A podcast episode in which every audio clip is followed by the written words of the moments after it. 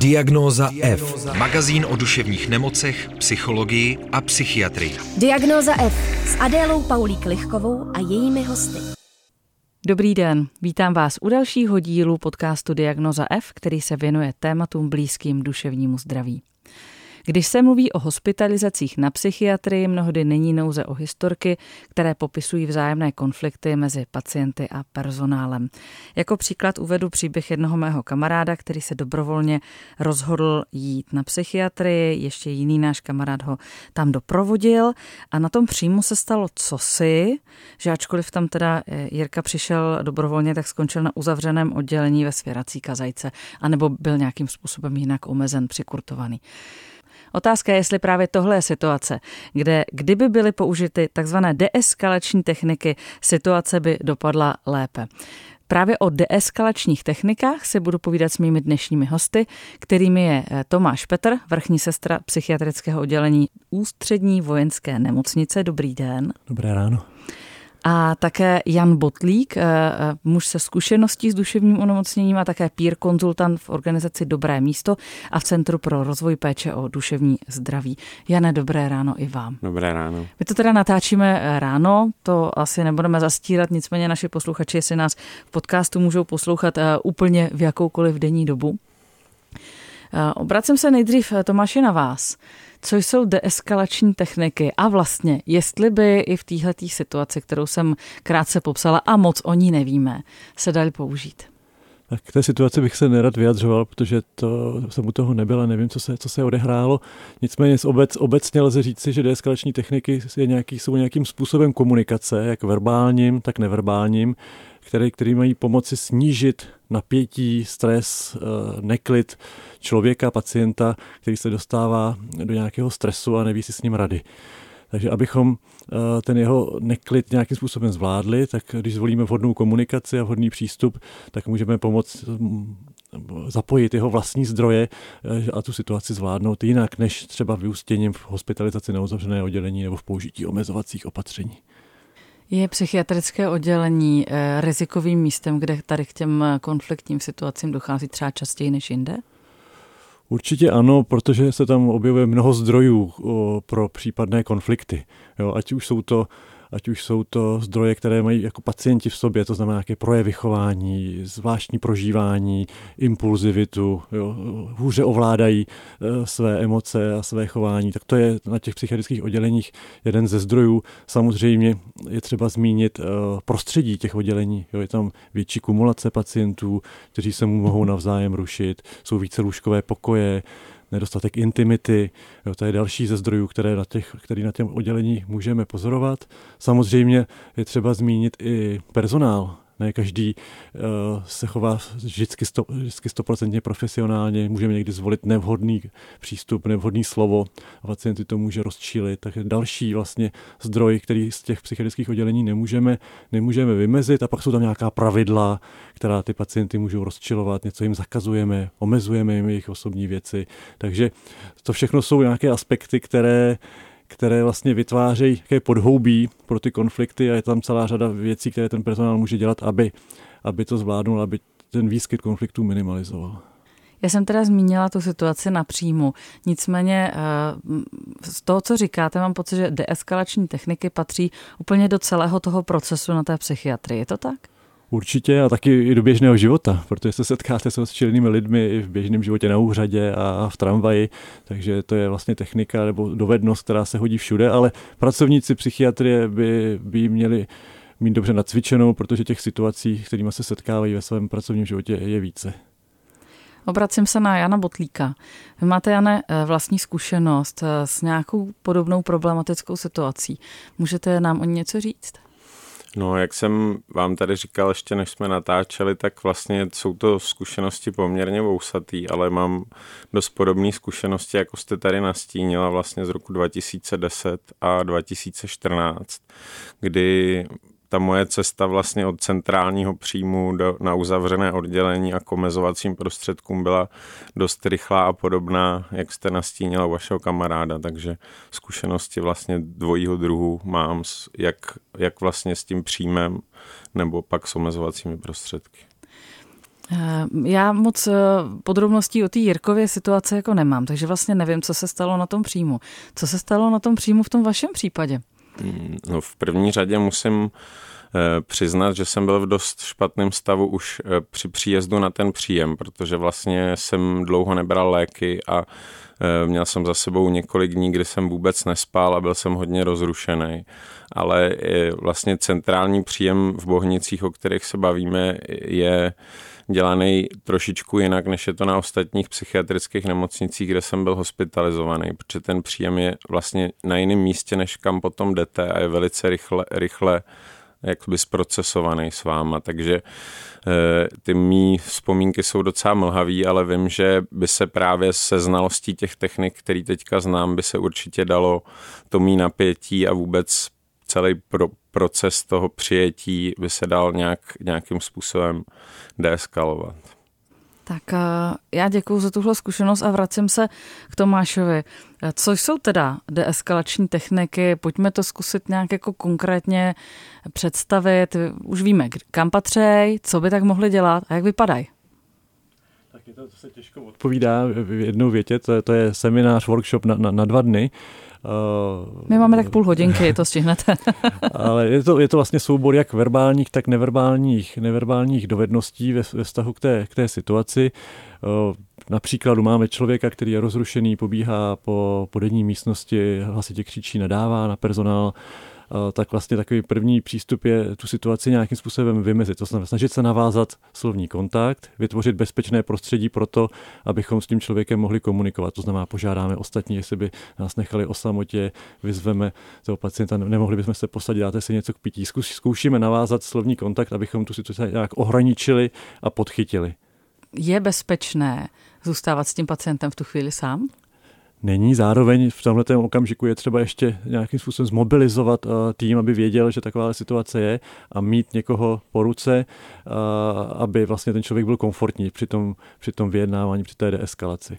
Jo, takže to je takový soubor opatření, který je vlastně jako první krok, vymezit tu situaci, vytvořit si bezpečný prostor pro komunikaci s tím člověkem, ať tím, že mám za zády své kolegy a zároveň ostatní pacienty vyzvu k tomu, aby nám nechali prostor, že máme spolu nějaký čas uh, hovořit. Jo, když si tohle to podaří, tak, uh, tak vlastně na místě zjišťovat, co se teda vlastně děje, jo? jestli to od toho člověka jsme schopni zjistit, proč se rozčilujete, co se vám stalo, proč křičíte, proč hážete tady talíře po té místnosti. Snažíme Já s váma nechci mluvit, protože to stojí za prd. Nechci tady být. No, tak znova ptáme se, a proč tady nechcete být? Co konkrétně vám vadí? Protože jo? mě tady omezujete. A co vám na tom omezení vadí? Můžeme proto něco udělat, abyste to snášel lépe, aby to pro vás bylo přijatelnější? Nemůžete, je nás na pokoji 16. Ano, to máte pravdu, to je není úplně příjemná, příjemná situace, ale pojďme se na to podívat, co v tomto okamžiku můžeme, můžeme udělat. Vy jste nikdy nespal na, na pokoji, kde nás bylo 16? To jsem nespal, máte pravdu. No, a jsme v, jsme v téhle debatě, která je někdy náročná a taky ne vždycky, můž, ne vždycky vyústí v deeskalaci, někdy může vyústit i v eskalaci, ale, ale je důležité je důležité vlastně tomu věnovat určitý čas a zjistit, co se děje a co je podstatné a to, to, to, to je vlastně důležité, aby ten člověk, ten zdravotník byl, byl v klidu. Jakmile se dostane trošku do, do tenze, ten, ten zdravotník tak najednou ztrácí, ztrácí možnost vlastně dobře reagovat, zužuje se mu vnímání, ztrácí, eh, začíná být osobnější na osobnější rovině a, a ta deeskalace nebude fungovat. Jo. V takovém okamžiku je dobré uh, pozvat kolegu, ale nechceš to zkusit uh, s ním vyjednat ty, anebo pojďme si dát pauzu, timeout. Vidím, že se nemůžeme domluvit, že nám to tady dře, pojďte si na chvilku sednout stranou a přijdeme za pět minut a zkusíme to znova. Jo, takže to jsou takové jako cesty k tomu vyjednávání, které je třeba znát a všechny zkoušet. To musí být ale strašně náročný. Říkáte, ten eh, zdravotník musí být jako v klidu. A já si představu toho zdravotníka, který má na starosti celý oddělení, jsou tři ráno, má za sebou fakt jako těžkou část eh, noční služby, začne se tam dít něco takového, nedej bože se doma rozvádí, má doma nějaký jiný starosti a najednou se dostane do téhle situace. Jak to udělá? No, je, je to profesionál, musí, musí to zvládnout. Ono to vypadá, že to je časově náročný a, a může to být časově náročné. Na druhou stranu, když se to nepodaří deeskalovat a vyústí to v nějaký výraznější incident, který třeba eh, skončí omez, použitím omezovacích opatření, tak ta péče o toho člověka je mnohem náročnější, časově a složitější. Takže se vyplatí investovat uh, několik minut do té deeskalace, protože potom ten výsledek uh, je pro obě strany Eh, ziskový pro pacienta, protože můžeme držet nějaký terapeutický vztah a zvládnout, zvládli jsme tu situaci a pro personál, protože nemusí se starat o pacienta, který je v omezení a potom nějakým způsobem hojit ty rány, které vzniknou při řešení nějakého incidentu. Takže z tohohle pohledu se to vyplatí. Já se obracím zase na Jana Botlíka. Vy jste přikyvoval teďka, že to vlastně jako pak je lepší. Zajímalo by mě, jestli jste zažil i tu situaci, kdy eh, jste se potkal přímo s těmi deeskalačními technikami v rámci nějaké péče a řekl jste si, jo, teď je mi vlastně jako líp? Ono, eh, vlastně pro mě je velice složitý v těch stavech, ve kterých byly proti mě omezovací prostředky použitý nebo došlo ke konfliktu s, s nějak racionálně zdůvodnit mý chování nebo vůbec se k tomu nějak vrátit, abych to věděl přesně, jak to probíhalo, ale vím, že po devíti letech jsem měl možnost si nacvičit v, sim, v Bohnicích při simulované medicíně, jak by přesně mělo docházet eh, k příjmu, jak by mělo docházet, když už je nutný omezení a viděl jsem ty velký rozdíly oproti roku 2010 a oproti tomu, jak by to mělo v praxi vypadat. Takže teďka možná trošku odboču, ale e, říkám, že jsem viděl i tu možnost, jak se to dá dělat humánně a podobně, jak to popsal tady můj kolega, proto jsem přikyvoval, protože opravdu je to hodně často o komunikaci. A když na tu komunikaci je času málo nebo je vedená vlastně špatně, ať už ten pacient je přehlížený, nebo na druhou stranu e, vidíte e, na zdravotním sestře, že, že je vytočený nebo vytočená, tak samozřejmě to přenáší na vás. Takže proto jsem přikyvoval, že když ta komunikace je opravdu vedená opatrně, trpělivě a jak já říkám občas měkce, když to možná bude znít divně, ale ono to hodně zabírá, když ten přístup je takovej měkký k tomu člověku. Já nevím, jestli jsem zvolil správný slovo, ale... Já mu nějak rozumím, snad naši posluchači taky. Já nevím, jako peer konzultant třeba ty svoje klienty doprovázíte i na příjem? Několikrát jsem na příjmu byl, ale je to spíš výjimka, protože já jsem pracoval vlastně v, že jsem spíše eh, se snažil o zapojení člověka, který je po hospitalizaci do běžného života, to znamená v té sekundární vlastně péči, jak já, jak já jsem si to nazval, ale několikrát se stalo, že rozrušeným pacientem jsem musel na příjem nebo na centrum krizové intervence, a nebo se mi i jednou stalo, dokonce dvakrát, že, byl, že jsem byl přivolaný k že mě volal vlastně pacient, který byl v, zrovna znedobrovolňován, v procesu znedobrovolňování. Takže jsem viděl i z pohledu peer konzultanta vlastně, jak, ta, jak ten konflikt vypadá nebo jak k němu předchází je i nejenom z mý zkušenosti, ale i z pohledu toho peer konzultanta. Co tam podle vás v tu chvíli bylo problematický? Problematický První, co jsem vnímal na tom oddělení následní péče, že tam byly dvě sestry, jeden doktor na 30 pacientek. Takže vlastně, když přišla ta mm, klientka, kterou jsem v té době spolupracoval s nějakým požadavkem, tak jsem viděl přesně ty momenty jak v ní roste ta frustrace, jak neví, co s ní bude, přišla si pro pomoc, obrací se na personál, ten personál jí odmítá nebo poposouvá jí požadavky za chvíli, za chvíli. Ona nebyla v dobrém stavu, byla právě přesunuta na jiný pavilon, nevěděla, co s ní bude a přesně chyběla ta komunikace a viděl jsem přes ty telefony, jak mi volala, když jsem na tom pavilonu byl, jak přesně ten frustrační práh už je na hraně a, a bylo to těsně před konfliktem, když jsem na to oddělení přišel. Jak to dopadlo?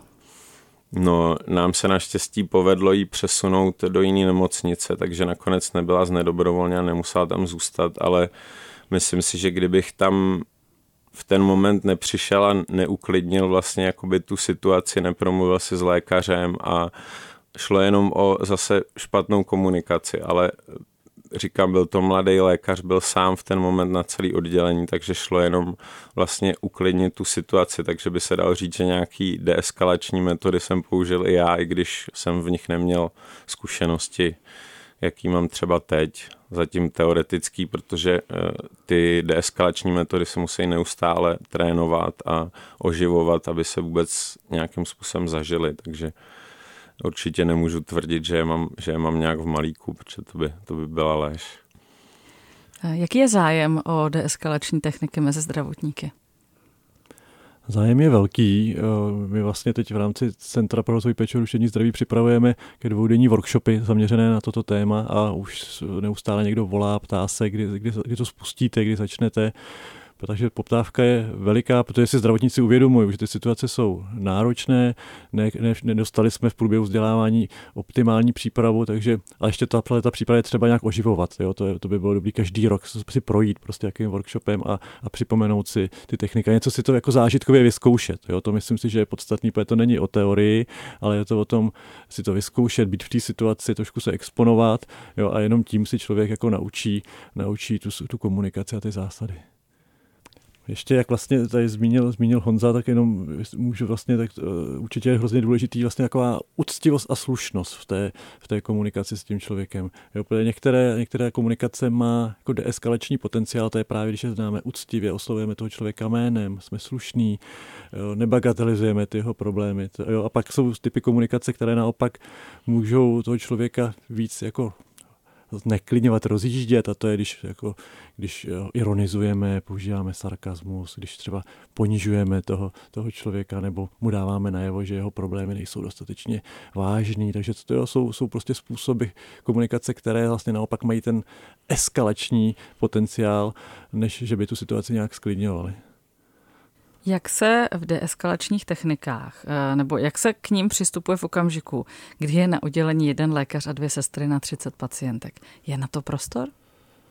Takové situaci asi na to prostor není a asi bude docházet k více incidentům a a k více, více konfliktním situacím. Jsou, jsou pracoviště, nebo jsou modely třeba ze zahraničí zajímavý, kdy vlastně existuje takzvaný deeskalační tým, který je na volné noze v té nemocnici psychiatrické a v okamžiku, kdy se někde rýsuje nějaký konflikt, tak uh, ty zaměstnanci toho oddělení volají, volají ten deeskalační tým a věnují se nadále své práci, přijímají nové pacienty a věnují se ostatním pacientům a toho konkrétního člověka, který je v krizi v tak to s ním řeší ten deeskalační tým a věnuje se mu, může mu věnovat půl hodiny, hodinu a pak vlastně tu situaci se předá zpátky těm pracovníkům na oddělení. Tak takový model, jako máte resuscitační tým, tak je deeskalační tým. Tak to, to řeší ten problém časový.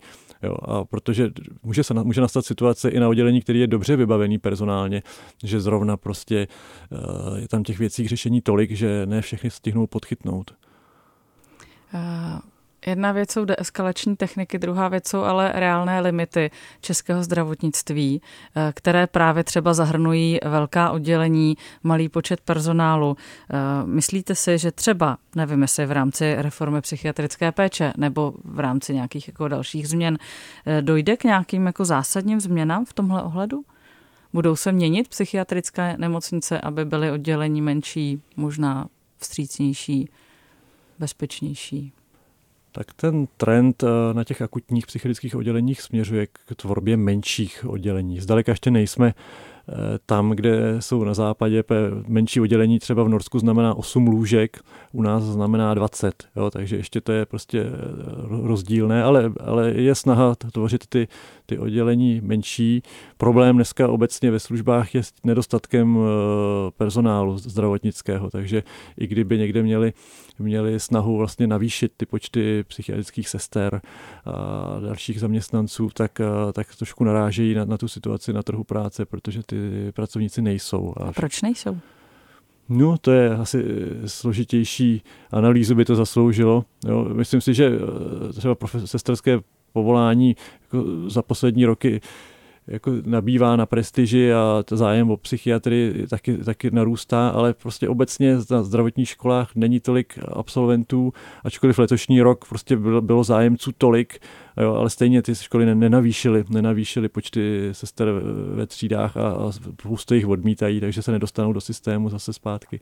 Takže těžko, těžko říct, jaké všechny aspekty hrajou roli v tom, že je málo, málo personálu, ale realita je taková, že je ho málo a že si mezi sebou ty zdravotnické zařízení přetahují ty zdravotníky. Vzniká taky spousta nových center, jo? jsou centra duševního zdraví, dneska vzniká spousta ambulancí, různých psychoterapeutických center a všechny tyto nové služby hledají zdravotníky, takže myslím si, že i to je nějaký důvod, proč je, proč je na tom trhu těch zdravotníků, kteří se chtějí věnovat psychiatrii, dneska nedostatek. Eh, co vás, eh, Tomáši, osobně přivedlo k psychiatrii? Už je hodně dávno, když jsem se rozhodoval, ale bylo to... Nevypadáte. Bylo to... Byla to nějaká snaha nebo potřeba jít s těmi pacienty trošku delší cestu, jo, nebo navázat větší vztah. Já jsem v té somatické medicíně, eh, to bylo taky rychlý, jo, objevil jsem pacient, byl přijatý, odoperován, odešel, jo, takže to mě nějak moc nelákalo, zatímco na té psychiatrii byl prostor si s někým chvilku sednout, strávili jsme spolu nějaký čas, jo, viděl jsem změny v tom, v tom chování, takže vlastně bylo mi to blíz, blízčí z toho psychologického hlediska, že tam člověk měl větší, větší prostor pro komunikaci. A zároveň možná už nějak eh, od začátku cítil v té psychiatrii hodně prostoru pro co, co zlepšovat, co měnit. Jo, to mě taky nějakým způsobem lákalo už jako studenta a tohle by přece mohlo být jinak a proč je to takhle. A, takže to mě taky vlastně trošku drželo u té psychiatrie, jsem pak měl vždycky potřebu něco nějakým způsobem měnit a posouvat. Teď měníte a posouváte deeskalační techniky. A ještě mluvil jste o tom, že s tím pacientem jste vlastně nějak jako třeba delší dobu. Jak často vlastně používáte deeskalační techniky ve své práci? Určitě často používáme takovou tu vstřícnou, úctivou komunikaci, která vlastně je, je zásadní. A když už dojde ke konfliktu, tak to, to může být jednou, teď já jednou týdně za 14 dní. Já pracuji jako vrchní sestra, takže já nejsem v, přímé, v přímém kontaktu s pacienty. Já většinou s nimi řeším pak stížnosti, což taky vyžaduje nějaký deeskalační potenciál, eskalační dovednosti, ale nejsem vlastně na tom oddělení dnes a denně, abych, abych byl účasten těch drobných konfliktů, které se tam, které se tam odehrávají. Ale myslím si, že jako nějaký způsob deeskalace může být na každé službě. Jo, to nemusí, nemusí se jednat o velké incidenty, ale je to třeba nějaký zárodek. A když ta sestra vhodným způsobem zareaguje, tak to dokáže zvládnout, ten pacient odventiluje ten svůj vztek a jede se dál a je příjemná atmosféra. Jste ještě říkal, než jsme začali natáčet dnešní rozhovor, že ještě před deeskalačními technikami jsou ještě nějaké jako jiné, jiné aktivity, možná nějaká jako slova, která lze použít, eh, aby vůbec k těm konfliktům nedocházelo.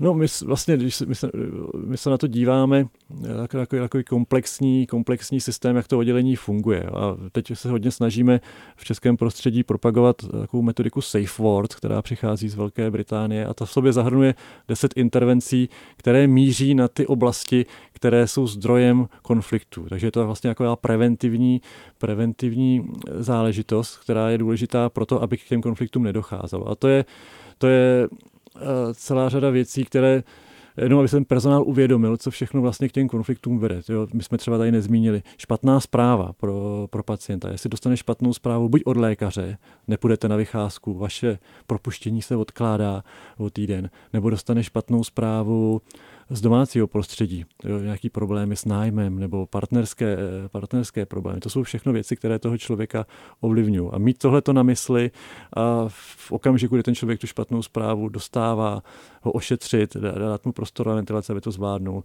tak to je důležité na to myslet. Jo. Tak to je třeba jeden, jedna z těch intervencí, intervencí Safe Force a jejich, jejich celá řada a myslím si, že když, si to, když se podaří jako implementovat na ty oddělení a bude to vědomě ten zdravotnický personál dělat, tak eh, k těm konfliktům bude docházet méně a méně. Samozřejmě k ním bude docházet a, a nevyvarujeme se jim, ale bude jich méně. Pravidla, pravidla na oddělení jsou, mají velký, velký potenciál eskalační. Jo. Když prostě jsou oddělení, kde těm pacientům se všechno omezuje. Nemůžete mít telefon, káva se vaří ve dvě, cigaretu poslední máte v devět večer. Jo. A tohle to všechny omezení návštěvy jsou ve nějakém omezeném čase. To jsou všechno vlastně omezení, které jsou, vyvolávají ten konflikt, protože člověk něco chce, a teď mu to nedáváme z nějakého důvodu. A teď se ptáme, je třeba všechny tyhle ty režimové opatření tam mít? Mají nějaký smysl? Eh, nemůžeme rozvolnit, nemůžeme místo ne říct pacientovi ano? Jo, tak to jsou věci, které vlastně je třeba nějak na ně myslet, protože když se vytváří vlídná atmosféra na tom oddělení, tak uh, konfliktuje méně. Poslední věc ještě mě teď napadla taky k tomu SafeWords, podpora své pomoci na, na, na, na, na tom oddělení. To je nějaké společenství, společenství pacientů a my vycházíme z toho, když ty pacienti si budou navzájem pomáhat v rámci toho oddělení a my jako personály k tomu budeme podporovat.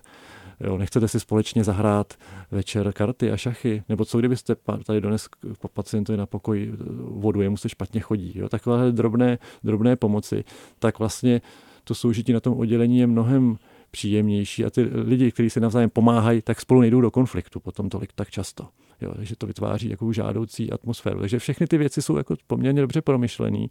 Nestojí vlastně žádné velké investice, akorát je to o změně myšlení a o takové citlivosti toho personálu k těmhle těm drobným věcem, které my možná v každodenním životě tolik nevnímáme, nevnímáme, ale pro pacienta, který tam tráví nějaký čas a nezná to prostředí, tak jsou, tak jsou důležité.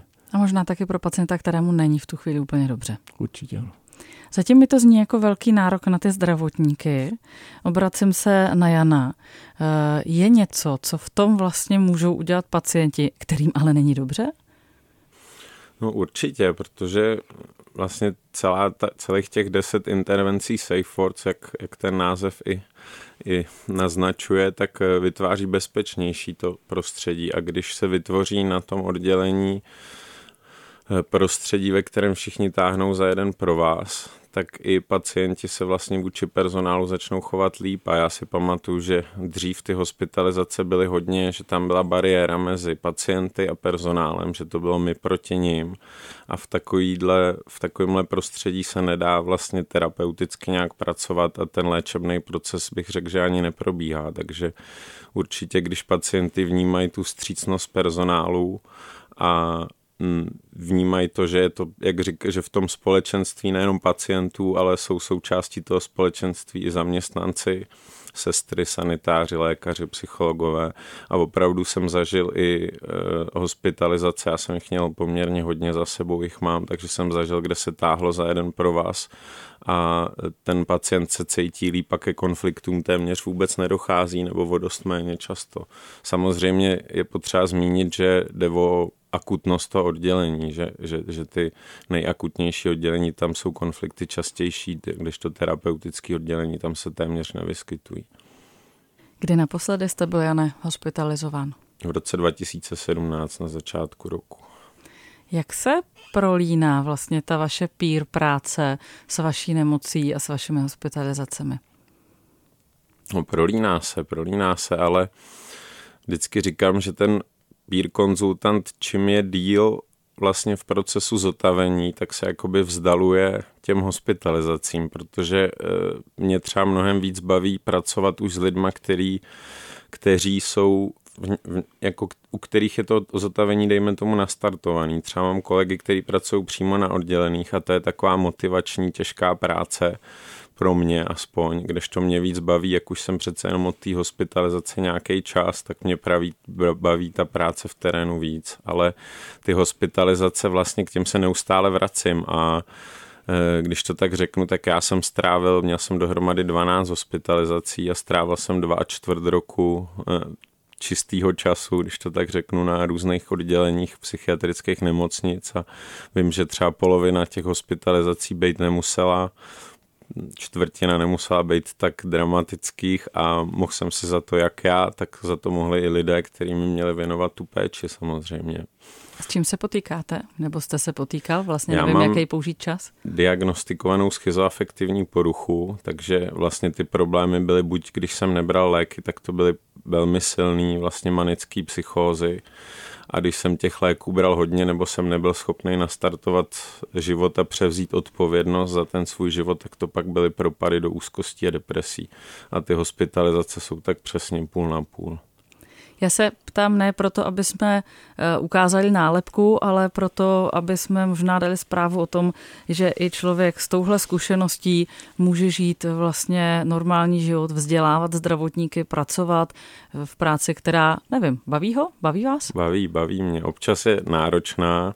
A jak já říkám, ještě použiju teďka eh, slova mýho kolegy, že já dělám 4,5 roku pír konzultanta a čím jsem jakoby deal peer konzultant, tím se stává to moje pírování trošku instantnější, že dřív jsem byl hodně času jsem věnoval uh, práci s pacientama, přímo s klientama, abych se to naučil, ale postupem času třeba pomáhám ostatním peer konzultantům, chodím na přednášky a trošku se jako rozředuje ta přímá práce s tím klientem, ale zase, jak říkám, tu nechávám jiným, jak jsem možná řekl, který jsou třeba blíž ještě té hospitalizaci nebo nejsou v tom procesu zotavení tak dlouho, takže těch styčných bodů, který mají s tím klientem, pacientem, je potom víc.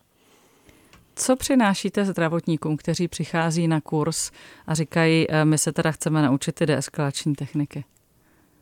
Já se teďka nechci, nechci vytahovat, ale... To se vytahujte. Vím, že když eh, dostanu slovo nebo když se ho ujmu během, během vlastně toho kurzu, tak cítím, že to má velk, ty moje slova mají velký efekt na, na ty zdravotníky, protože hodně často oni si v té rutině nebo v té práci neuvědomí ten pohled toho pacienta jakoby z druhé strany. Takže hodně často a občas to bývá, když mluvím ještě o těch silnějších okamžicích, tak vidím, že to má silný vliv a ta zpětná reakce je, že zdravotníci hodně děkují za ten můj příspěvek vlastně během kurzu Safe Words. Pánové, já se v poslední době našich eh, hostů v Diagnoze F ptám, jak pečují o duševní zdraví a ta, eh, tahle ta závěrečná otázka bude i na vás. Tak eh, možná si můžete začít vy, Jane. Jak vy pečujete o své duševní zdraví? Co pro sebe děláte, aby, nevím, abyste, aby vám nebylo blbě? Já možná začnu tím, že mám díky přítelkyně, díky tomu, že po dlouhý době mám konečně svůj domov, tak mám klid doma. A to je obrovská, obrovský benefit, který jsem nikdy neměl, když jsem vlastně neustále se snažil sehnat peníze, abych zaplatil nájem, abych měl kde bydlet, nebo jsem se vracel hospitalizace, neměl jsem svý místo, takže mít svý místo. A pak je to určitě mít eh, něco svýho, co, když to řeknu blbě, o, o, o, o co se nechci s nikým dělit, protože když nepracujete, když vám zrovna e, není špatně nebo nemáte nějakou činnost, která vás baví, tak je to spousta času, kdy můžete začít přemýšlet nad těma svýma problémama a vracet se do toho začarovaného kruhu. Takže mít něco svýho, co vás baví. A pro mě je to východní filozofie, kde jsem vlastně už na škole ještě před propuknutím nemoci se jí zabýval a dál se věnuju Eh, obzvlášť vlastně buddhistický filozofii, která mě velice baví.